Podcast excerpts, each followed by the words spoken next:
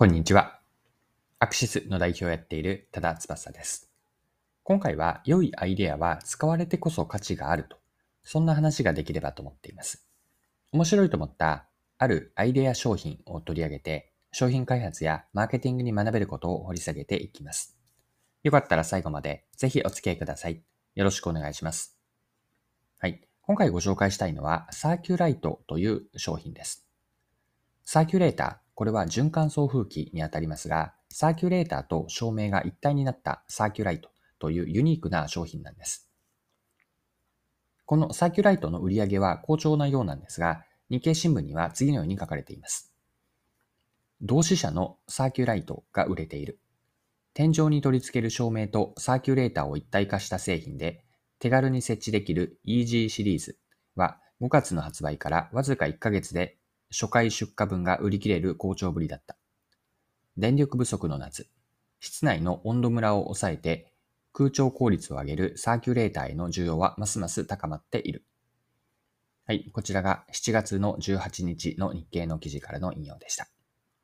では、このサーキュライトの開発の背景、開発経緯を見てみましょう。開発には困難が伴ったとのことなんですが、こちらも記事から引用します。開発は予想外の難産だった。日本の家屋は天井が低い。取り付けた時に圧を感じないよう薄く仕上げるのに時間を要した。さらに女性でも扱いやすいよう重さを従来のシーリングファンの半分以下に抑えることを追求。試作を重ね、発売までに約5年を要した。通常、企画から1年ほどで製品化する同社としては異例の長さだ。はい、こちらが記事からの引用でした。今の引用であったように、サーキュラサーキュライトというのは取り付けやすく、またサイズを薄くしたことで室内に取り付けても圧迫感をなくしているんです。でこの部分が強みだと思うんですが、強みについてもう少し詳しく記事から見ていきましょう。最大の特徴は、電球ソケットを差し込むだけで使えること。面倒な配線がいらない点が受け、口コミで人気を広げた。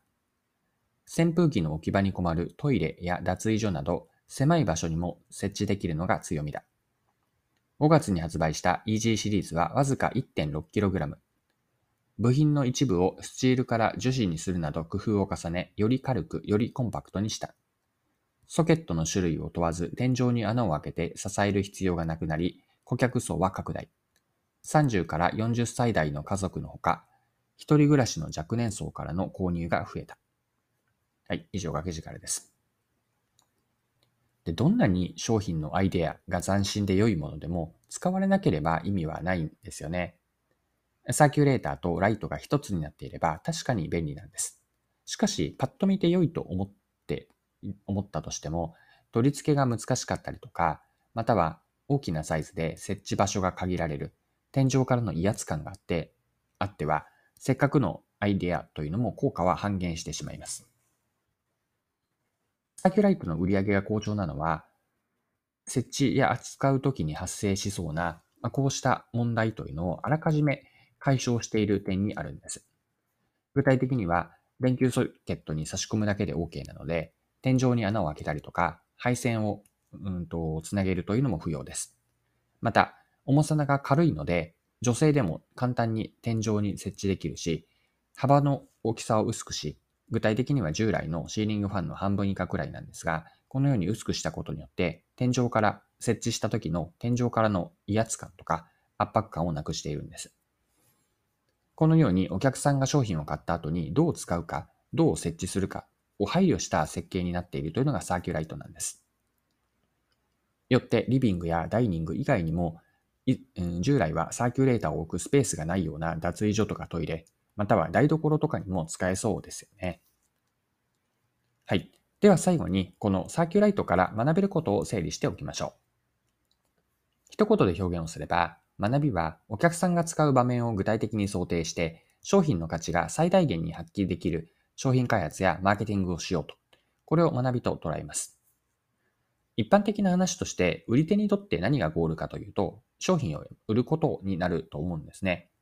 ところが、一方の買い手というのは立場を変えるとそうではなくて、買った時というのはむしろスタートなんです。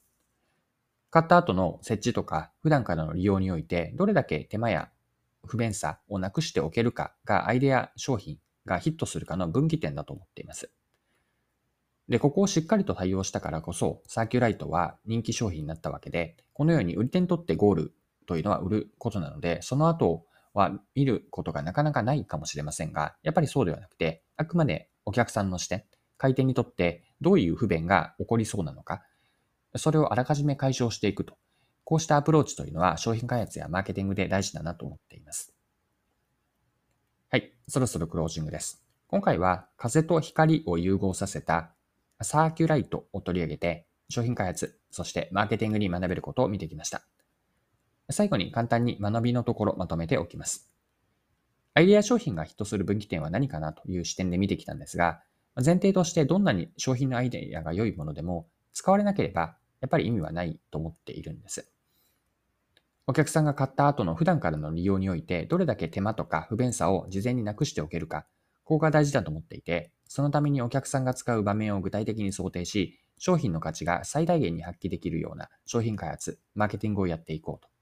これを最後の学びとして残しておきます。今回も貴重なお時間を使って最後までお付き合いいただきありがとうございました。それでは今日も素敵な一日にしていきましょう。